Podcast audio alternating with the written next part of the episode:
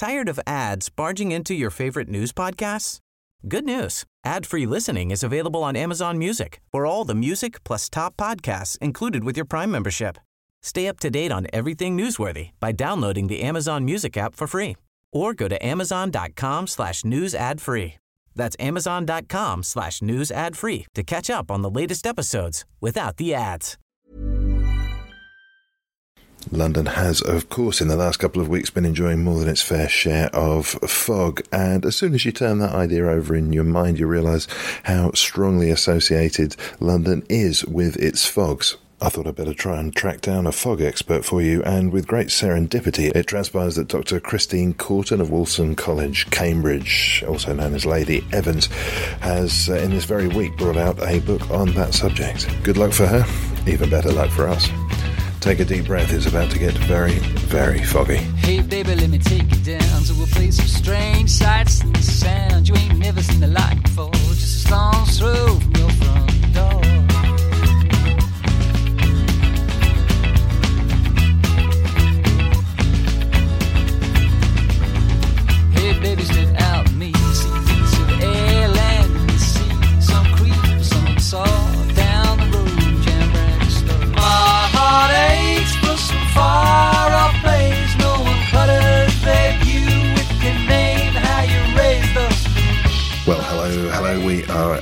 the general area of Holborn, Chancery Lane, and I have ducked in to a modest looking entrance. In fact, I missed it the first couple of times I tried to find it, uh, so modest it was. And I'm in Gresham College at the Provost's office at Barnard's Inn Hall, and uh, we're going to be talking fog. It's a timely subject. In fact, the author of the book London Fog, my guest today, Christine Corton, actually here to bring forward the launch of that because of the climatic conditions here in London. Isn't that right? Yes, I, I have to say I can't really say that it's the publicity department from University Press who caused the fog, but it was very timely for me. Um, it happened last weekend, and I had many journalists contacting me, asking me about the differences between the fog that London experienced last weekend and 19th century f- fog. Pea soupers, London particular, London ivy. I was leafing through the book, and it really does bring us right up to the present day in terms of some of the ecological and environmental concerns that you address. But it also goes way back in terms of the origins, I guess the industrial origins of the, the smog as well. Um, there's plenty to unpack, but maybe first of all, I think it's quite obvious to me through uh, cultural references, through films, a lot of paintings, Whistler and Turner come to mind, that the fog and London are heavily identified with each other. And I wondered if we maybe could start by thinking about how that's come about. Yeah, I think uh, one of the premises I, I make throughout the book is that Londoners were quite proud of their fog. I mean, obviously, other cities had their own industrial pollution problems. Uh, Edinburgh refers to their Auld Reekie. Uh, Manchester had a huge smoke problem, as did Birmingham, many of the new industrial towns. But my thesis really is that Londoners were proud of their fog. Uh, they identified it as particularly, peculiarly London. So they gave it these names such as London particular, which was actually a London Madeira wine that was imported specifically into London. And it's also a term for a mistress. So it makes it, it's an affectionate term, but something that you don't really want to acknowledge too openly. So Londoners were proud of this fog. It represented for them industrial energy, industrial success, but also the fact that people were in, in, employment and could afford coal on their domestic fires. So for them, it had a positive side as well. When would you mark the start of London Fog? Well, I, of course, have called my book The Biography, thereby maintaining it has a birth date and a death date. Um, the death date is very easy to say, which is the last smog was 1962 after the Clean Air Act of 1956. The birth date, I, I have to acknowledge, is a bit hazy. Excuse the fog pun. um, there were smoke issues from as early as Queen Elizabeth I complaining that London was too smoky. John Evelyn in the 17th century was complaining about London smoke. I maintain that London fog, the thick, heavy, greasy, yellow, black, smoky fog that I'm referring to really started in the early 19th century when the Industrial Revolution really took off. There are quite a few striking images in your book, some alarming even, and others very otherly, otherworldly. Could you talk us through a day in the mid Victorian smog? Yes, well, it would have been very frightening. I mean, you wake up in the morning, you probably had expected fog to descend because November would have been filled with foggy days. From November to February actually but November was the major month. You would wake up and everything would be dark. You couldn't see your hand in front of your face. And for those you, you literally mean that? Yes I literally mean that. You could not see your hand in front of your face. So you're existing in a in a bubble straight away that that is uh, like a foot or two around your head and that's it? Absolutely. And of course you know sounds would be muffled as well. So you might hear the distant distant cry of somebody who's lost. The image of the blind man tapping a stick it recurs throughout these descriptions of fog because, of course, they were the only ones who could get around easily. People would have to grope their way along the London streets using railings. And if they lost sight of the railings, they might end up in the middle of the street. And there were many, many accidents where people were knocked over by horse and carriages. They fell into the river because they couldn't actually see the embankment, the edge of the river. And you realise how many Victorians couldn't swim. This has turned ludicrous a lot faster than I anticipated. You can't run a city like that. No, no, and of course uh, there were outcries of why are we accepting this? But how do you resolve it without asking people to sacrifice the use of coal when there are no viable, cheaper alternatives? I mean, there were options. Um, there was smokeless fuel around, but it was very expensive. There were closed stoves, which were very popular in Europe. So when you go around the big cities of Europe, you see those lovely ornate stoves in the corners of stately homes. Well, there were less ornate ones in, in smaller homes. They were much more ecologically friendly because they would combust the, the fuel much more efficiently, therefore ensuring that the particulates from the leftover fuel wouldn't get into the air. Now, one of the problems is that um, Londoners did not like those closed stoves. Partly through the writings of Dickens, they loved the open fire. They liked the idea of having a cheery, open, flame filled fire as the centre point of their room. In fact, as late as 1945, George Orwell is saying, Well, why should we get rid of the open fire? It just creates a wonderful central base for the family to crowd around and, and converse. Now, there's something beautiful and primal about that, but, well, actually, I was reading a, a scientific piece very recently about how awful open fires are for you. And indeed, uh, stoves in the home, I think, aren't particularly good for you. But if you've got health and environmental concerns, the time to expect them to have something done about them is not the middle of the Industrial Revolution, presumably. Uh, I wonder how able they were to measure negative health effects of these smogs. Well, they were very aware quite early on in the 19th century that it was killing people, especially well, the. They'd have, they'd have, spotted the people falling into the river, presumably. Well, well, there's a distinction. There are those people that are killed because of the fog, i.e., because they can't see their way ahead, and there are those people who are killed by the fog. And uh, of course, one of the problems is the impact of the death rates might not come for two or three weeks. So people might start coughing, they might start coughing up black mucus. Um, but they might not die for three, four weeks um, because their lungs can't discharge the um, particulates that are clogging in them. So it's the elderly who are very vulnerable, it's babies, it's people with um, emphysema, lung complaints. That is one of the problems of trying to push through legislation against this fog. People know anecdotally that it kills, but the death rates can be blamed on other things. So if the death rate peaks during winter, well, it's probably because they've all got flu and they died from that. And that was actually something that was used in many of the governments in the mid 20th century.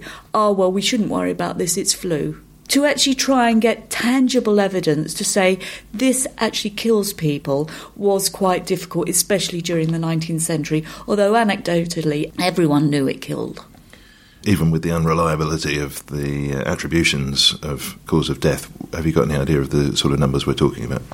Well, off the top of my head, I'd like to grab the book and check. Um, it is in the book, but I mean, in the one month in November, I think in the 1870s, 1873, I think the usual death rate of Londoners was something like 100, 150, and it's it peaked up during that week of 700. But as I say, if we talk about the 1952 smog, even then death rates are, are disputed. So the government admits that the death rate was probably about 4,000 from the 1952 smog. But there are academics who have actually analysed the the death rates, the the reasons for death, and say it's as high as twelve thousand. So these are very controversial figures, but there's no doubt about it that the 1952 smog was really the one that shook everyone, especially post World War. They said, actually, we fought a war, we should have a cleaner London, we should have a cleaner environment, we should not be putting up with this. But even then, Macmillan was very reluctant to pass the Clean Air Act. Yeah, and that seems to be a theme that runs through from Victorian times. Somebody getting in the way of every attempt. Not that it seems that there are a massive number of them, but every attempt to make the air cleaner, particularly for poorer people, uh, seems to have been blocked by somebody with big industrial interests. Yes, of course. And uh, what's interesting is actually the other side how every decade there's always um, a spokesperson for clean air. Mackinnon in the early 19th century, Palmerston had a go, and of course, right up to the 1950s when Nabarro was successful.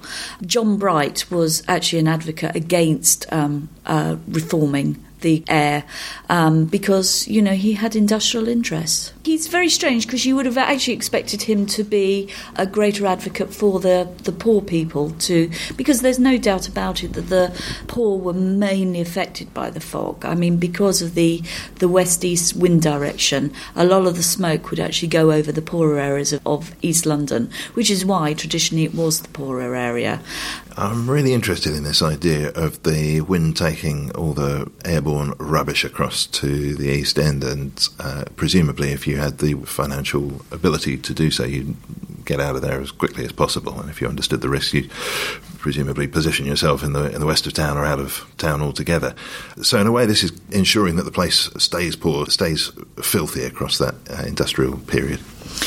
Yeah, I mean, um, certainly many um, many people prefer to live in many wealthy people who had a choice would live in the west of London because of the because of the smoke. And of course, during the 19th century, as the fog problem actually became worse, um, it was much more difficult to avoid it because um, the fog would actually remain in the west of London. So early on, when there was a bit of a breeze, the smoke would move to the east, and they would suffer from uh, smoke inhalation. Whereas actually, when there was no breeze, the fog, the smoke would remain in, stagnant in its place, and of course, then the west western parts, the wealthier parts of London, would then suffer. And that is really when the whole of London starts suffering from it because um, there's a greater concentration of smoke going up into the air on on a very kind of windless day. It would just stay in one position, and any part of London could be affected. Um, so it became the whole of London's problem, but it certainly was effectively the East End's problem when there was a breeze they actually quite often referred to the parks in London. And when you fly in over London, you realise how many green parks we have. Um, they were known as the lungs of London. Well, of course, you know that does work when there's a breeze and and the smoke might go across the parks and through the other side but you know sometimes when the air's stagnant there's no difference between the parks and the the rest of London so but it's interesting calling the parks the lungs of London you mentioned that uh, particularly horrific. Was it 1952, the particularly horrific uh, fog? What other milestones or, or memorable dates are there in the history of London's fog? Well, most seasons would actually have some measure of fog from November to February. They even had foggy months in March, April occasionally. Um, but the the other big one was 1873, which um, was equivalent to the 1952 smog. But the 1873, it lasted about five, six days. The whole of London was brought to a standstill. But it actually occurred at the same time as the Smithfield Cattle Show, um, which was in the Royal Agri- Agricultural Hall in Islington. And just as they brought the animals in, these prize cattle, sheep, pigs, etc., fog descended and the animals, especially the prize cattle, started exhibiting um, distress, started coughing, started suffocating. And even though they tried to open the doors, which of course brings in more fog, they tried, you know, to introduce some disinfectant in the hall, etc. These animals were panting in a very distressed manner, and many of them died. I think about 80 to 90 died. And of course, you know, it was that they brought them out, they tried to bring them out into the air, but the air was just just as clogged with fog. And it was a disaster. And in fact, you know, all the newspapers took this on and said, this is just utter cruelty. We're putting these animals under this stress. And actually, if these animals are dying, what's it in fact doing to people? And that was a real wake up call, the 1873 fog. Um, as I say, many, many animals died. Ironically, the 1952 smog also occurred at the same time the Smithfield Cattle Show occurred, and again, quite a few animals died. A, transporting the animals into the show. In the 1952 smog, it took seven hours for what was normally a half an hour journey, with the animal being stuck inside a lorry. In the 1873 show, the, the main problem was the animals were already there and they couldn't be got out. Partly because the way the show was managed, you had to get permission from the show's exhibitors to move your animal. The show's exhibitors didn't really want them moved moved out of London because they had advertisers and exhibition holders who were relying on the show to take place. But it was a disaster, it was a PR disaster. And funnily enough, many of the cheaper cattle and many of the sheep and pigs did survive. Partly the sheep and pigs, of course, are low to the ground, so they're actually they're actually managing to get slightly cleaner air, but also because the cheaper cattle, their their straw bedding was not changed as frequently as the um, prize cattle. There's a school of thought that says because they were doing their business in the straw, it creates a kind of disinfectant which actually helped the animals to breathe. So the fact that these prize cattle had their straw cleaned daily did not really help them. Well, that's astonishing. A law of unintended consequences going on there. And, well, it also brings to mind, of course, that a lot of the artistic class and, and a lot of poorer people, tailors in the East End, would be up in upper story rooms, wouldn't they? And presumably that's taking the brunt of it if uh, if, if the, the ground level is, has got that little bit of clean air running under it. You're in trouble if you're in a second floor loft. Yes, you're not only in trouble because you're breathing in this stuff, but also you're working with clean fabrics which you can't allow to be soiled. So, in fact, Dickens uh, co writes. Um, an article in Household Words, and he's talking to these tailors. That's when he uses the term London particular, actually. And uh, they're saying the London particulars get into the cloth, they soil the cloth, and therefore it's unusable and it's costing us money. Shops, of course, they would display their wares and uh, especially coming up to Christmas, they would get sold, they would be unsaleable, and they would have to be sold at a knockdown price after Christmas.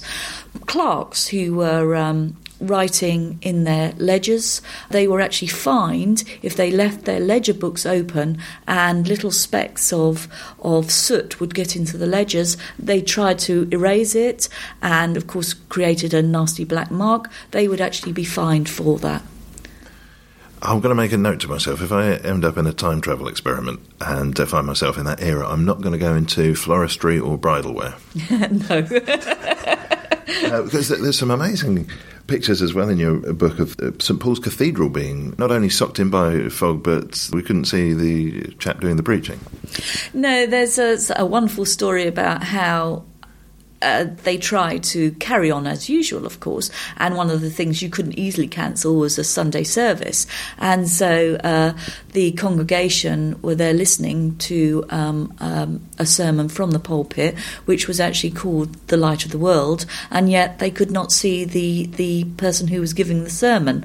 Um, people had to carry on as best they could, especially if they didn't have the money to counterfeit day as night. So there are some characters in novels who are wealthy enough to be able to shut the curtains and say, Well, I'm going to pretend today is the evening, I'm going to stoke up my fire, thereby exacerbating the problem, and I'm going to sit all day and read my book and pretend, you know, I've got an extended evening here.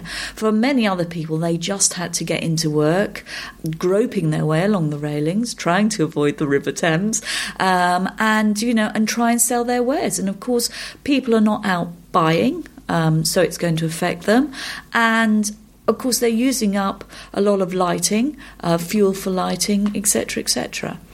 And this influenced, I think, the art as well, didn't it, in a number of different ways, the art of the period? Yes, it did. I mean, coming back to your St. Paul's question, I mean, there are a lot of painters who paint St. Paul's shrouded in fog. And of course, there's a kind of moral dimension here that the fog represents the immorality, the corruption of London, and it's taking over the religious icon. Um, Daubigny, um, the French artist, paints a wonderful painting of St. Paul's Cathedral through the fog in, I think it's 1873.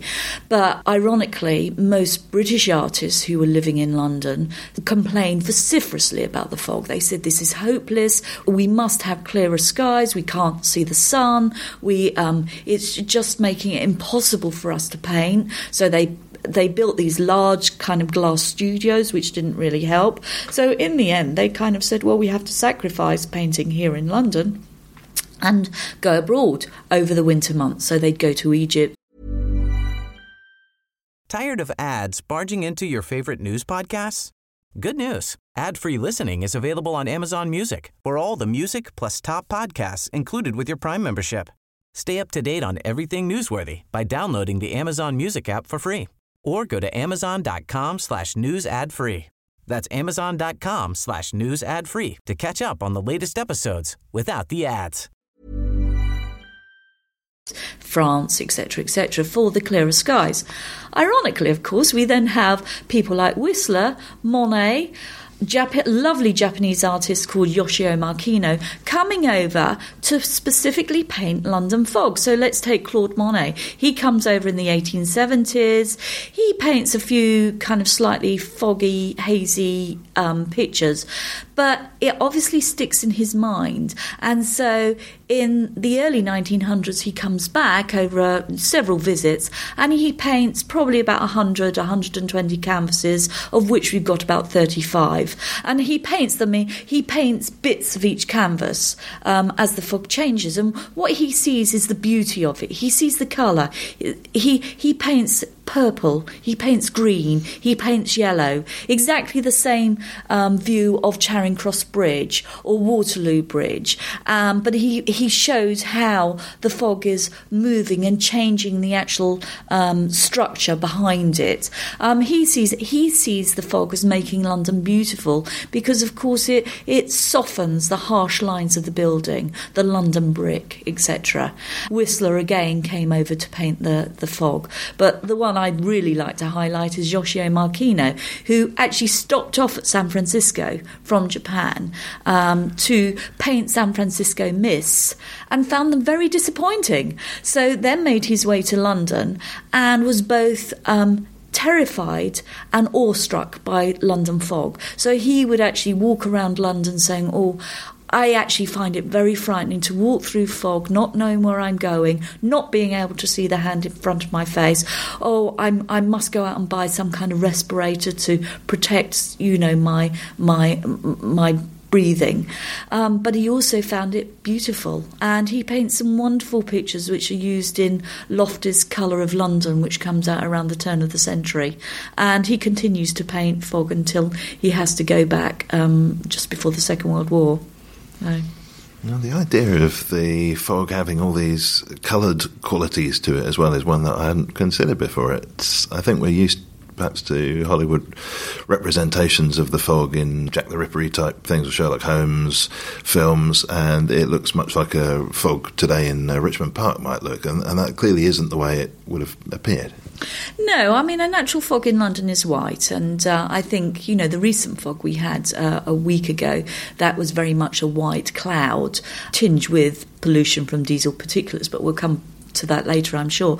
But in the 19th, 20th century, up to 1962, the fog could range in colour anything from grey to black to yellow to green and sometimes it would have a purple tinge. I mean, Monet wasn't making it up when he was painting it. You know, some people say that Monet was suffering, you know, from some kind of visual impairment. I mean, I, the fogs Well, were he was. like He, that. he couldn't see anything. no, well, he was, but, but that was through the fog. Um, but uh, quite often people talk about the fact that fog is town mist coloured by smoke, coloured by uh, by the coal smoke, but it's coloured in various ways. There's a wonderful passage in Charles Dickens' Our Mutual Friend, where Dickens describes country fog that's white, and as it creeps closer to London, it becomes grey on the outskirts of London.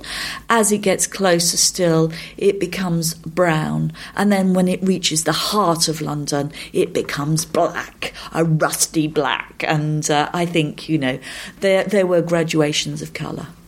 We have to take and are proud to take a word from our sponsor. Uh, if you like the show, uh, give a bit of love to our sponsor. Um, that's how it all fits together. That's how it works. That's how we're able to keep producing the podcast each week. On the other side of the break, we're going to be coming back with good information for you. Uh, not only free lectures and the sort of fare that is on offer here at Gresham College. If you like TED Talks, for example, you're going to really like this. But I also want to stack up the average uh, figure for deaths during this uh, fairly horrific foggy period with the air quality figures. Now, can you just remind me, before we go into this, can you remind me of uh, sort of an average year's fatalities from, uh, from foggy pollution? The 1952 smog, probably 4,000 to 12,000 people died from it. Okay, so we've got rid of the smog now. Uh, listener, what do you think our average air pollution uh, related deaths are at this time? The answer to that and uh, much more in just a moment. The Week magazine is a concise, refreshing, and balanced take on the news from the past seven days. Taken from over 200 print and online sources, we give you the best news, comment, and opinion from the UK and overseas, bringing you up to date with everything you need to know. What's more, you'll also get the lighter side of the news, with the latest arts, people, food and drink, travel, properties, and much more. Available in print, digital, or both, it's the perfect solution for anybody who wants an intelligent and independent view of what's going on in the world. Don't just take our word for it. Get your first issue for free. Sign up at www.theweek.co.uk forward slash Londonist. You're listening to Londonist Out Loud. I'm N. Quentin Woolf, and we're at Gresham College, and we've got what I think is a first for the uh, podcast here. Uh, Christine Corton, Lady Evans, I should say, is, is going to do Bob Hope jokes for us. this podcast wasn't uh, wasn't due to take a turn of this sort. No, no, I don't generally use the Lady Evans. That's obviously my my husband's uh, been knighted for his services to scholarship, and I was part of that. I suppose I helped support him, etc., in his work. So, but I generally use my own title, which is Doctor, and my own surname. And it always seemed to me a bit hypocritical to start calling myself by as Lady Evans when I'd never used his surname before. So it's a bit of a feminist thing. which uh, leaves the tantalising prospect of some comedy here. I didn't realise, and I only found it out through one of your articles, I think it was in the New York Times, that Bob Hope was a Londoner.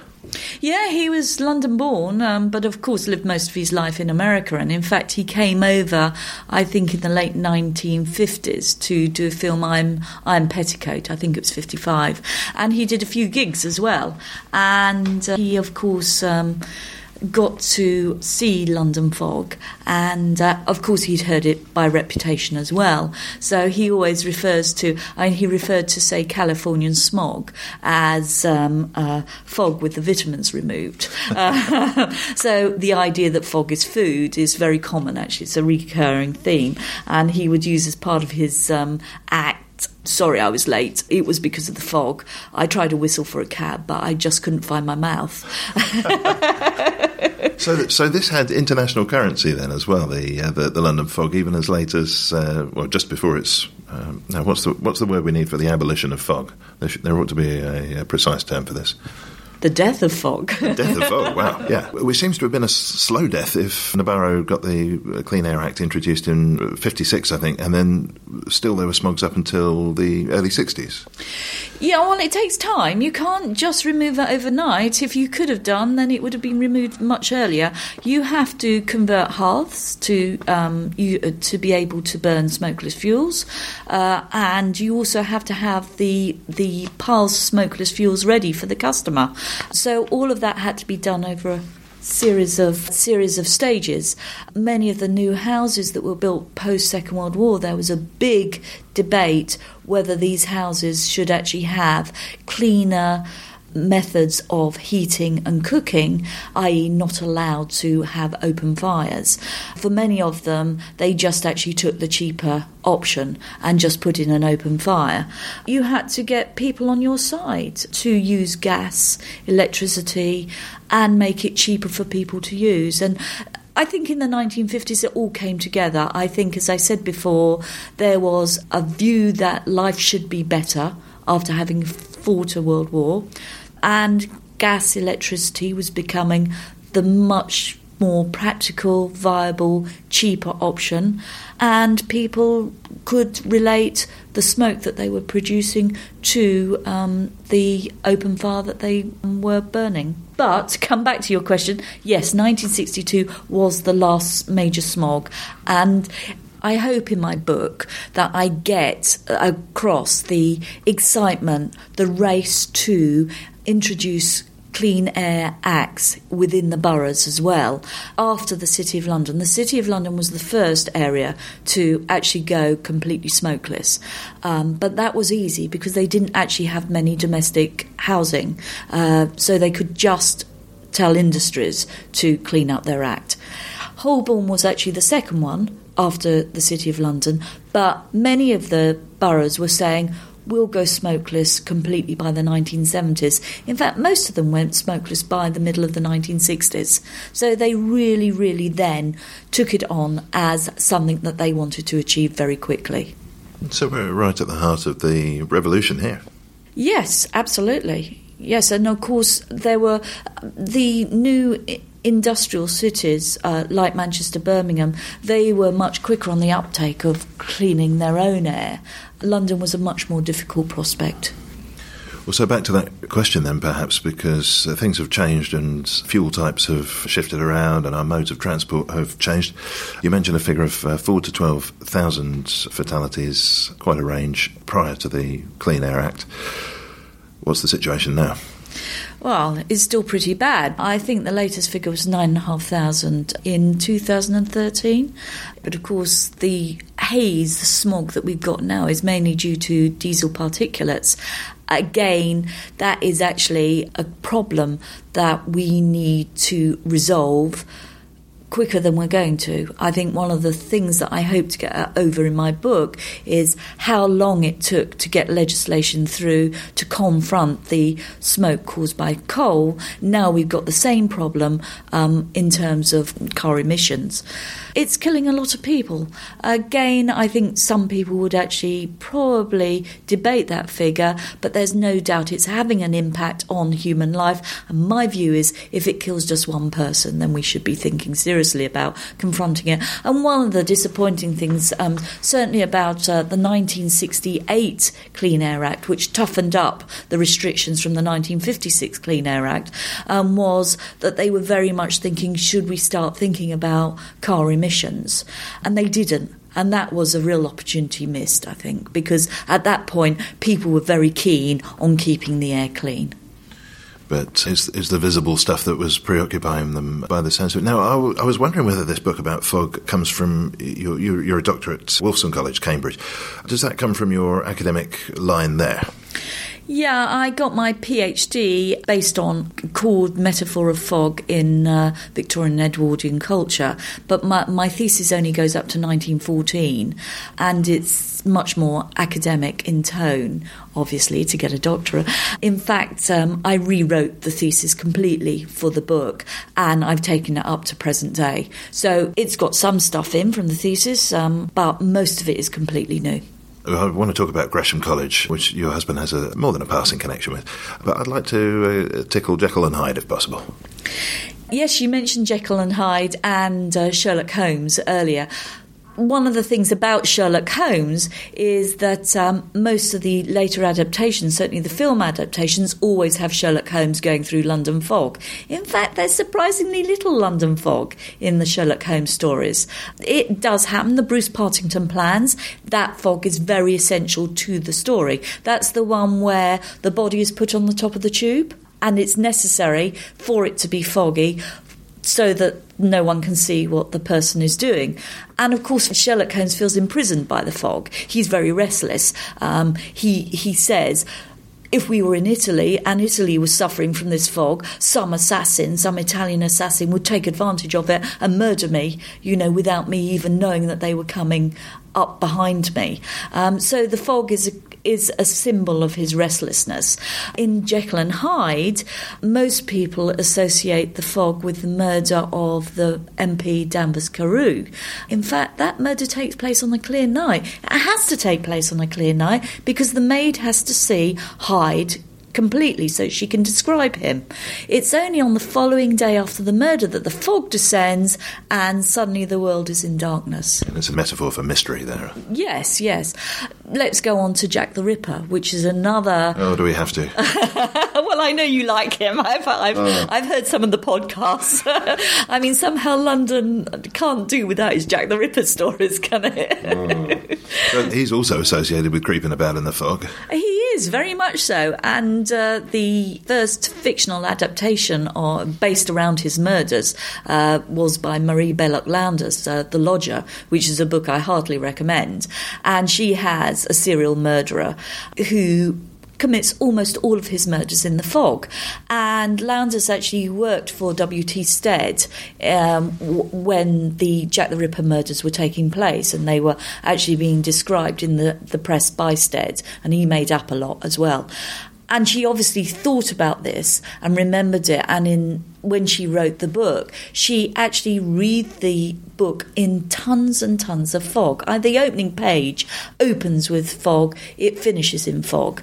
The murderer actually feels happier when the fog descends, and the landlady, who suspects that he is the serial murderer, wonders why this is. Well, of course, for him, it has the practical advantage of him being able to creep up on his victims and kill them without them running away or having any chance of defending themselves. So the fog is very integral to the part uh, to the novel. Later, filmic adaptations of Jack the Ripper always have fog, but on only one night was it raining when Jack the Ripper actually committed his crimes, and on almost every other night it was clear. So. We're going to do a sw- You know, I get I get emails whenever Jack the Ripper gets mentioned. Sorry. yes, you're entirely to blame for this. Uh, we're going to do a swerve. We're going to talk about Gresham College, which, uh, as I said in my introduction, I managed to miss. It's a very modest frontage going on here. What's behind the uh, the, the entrance to Gresham College? What is Gresham College? Well, Gresham College is actually on the site of Barnard's Inn, which, of course, uh, let's get back to Dickens, where Pip, of course, stays. But Gresham College is a wonderful college. It offers free lectures most weeks. Some of them take place in the Museum of London, some of them take place here at Gresham. On any subjects, from astrology to maths to literature to art, by academics who are renowned in their own subject areas. They're free. They start at six o'clock for an hour. You can ask questions. And they're all put on the website. If you download the app free of charge, you can actually access any of the lectures uh, from the comfort of your own home. And I think the website has about six or seven million hits a year. It's incredibly popular. And it's a wonderful resource for people who are working and living in London. I'm going to be adding to the footfall here, and the website hits almost immediately. I had no idea about this. What I want to know is how. How is this a thing? Well, it's actually funded um, through the City of London th- from Thomas Gresham, who left some money in his will. So this goes back to the 17th century. Um, but it's a small, it's a, as you say, it's a small, modest building from the outside, and it actually has small staff as well. I mean, there is about five or six members of staff, plus a provost who just happens to be my husband.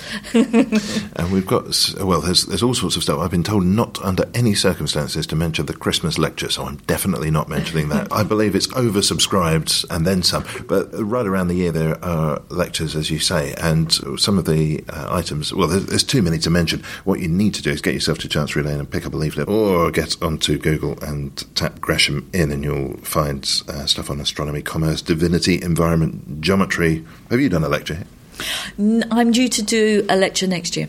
What are you going to be talking about? I'm going to actually be talking about um, art um, in London. There's a series of artists who came to London to paint pictures of London, and I shall do the foreign artists such as Monet and Whistler, and obviously I'll mention fog.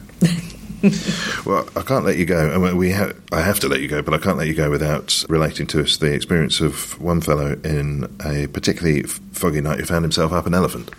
Yes, H.V. Morton, who was a well known travel writer, he was walking through London, Haymarket, I think, through a particularly foggy night, and suddenly hears shuffling sound in front of him. And as he gets closer to it, he wonders what it is, and looming through the fog, it looks like the back of an elephant. So he rushes up, thinking he's just imagining it, and in fact, it is an elephant wandering through the streets of London, being led by um, a person trying to get to the circus in Olympia and completely lost. And so he asks Morton to hold his elephant while he phones from a phone booth. Remember those folks? Um, and to tell them that he is on his way, um, but he will be a few hours late. Morton says in his book how many people have actually held onto an elephant in the middle of London town during a fog. it's a rather wonderful image, isn't it? It, it is, and it's, it's one uh, with which we, listener, must leave you. London Fog, published by uh, Harvard, isn't it? Harvard University Press at the very good price of twenty two ninety five because it's got lots of pictures in. Rush out and buy your copy. Christine Corton, thanks very much. Thank you very much, Quentin. It's been very enjoyable. And that's all for this week. My thanks for this week to Christine Corton. Thanks too to Mark Barr and Bernie Barclay. Theme and incidental music was by Songs from the Howling Sea. I'm N. Quentin.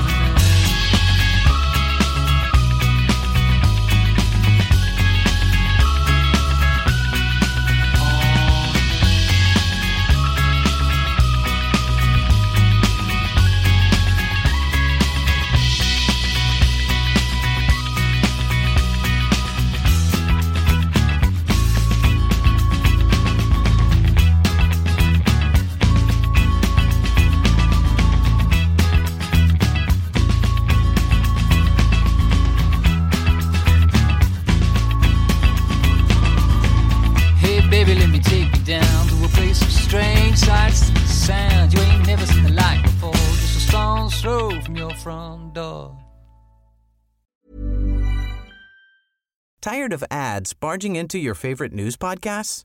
Good news. Ad-free listening is available on Amazon Music for all the music plus top podcasts included with your Prime membership.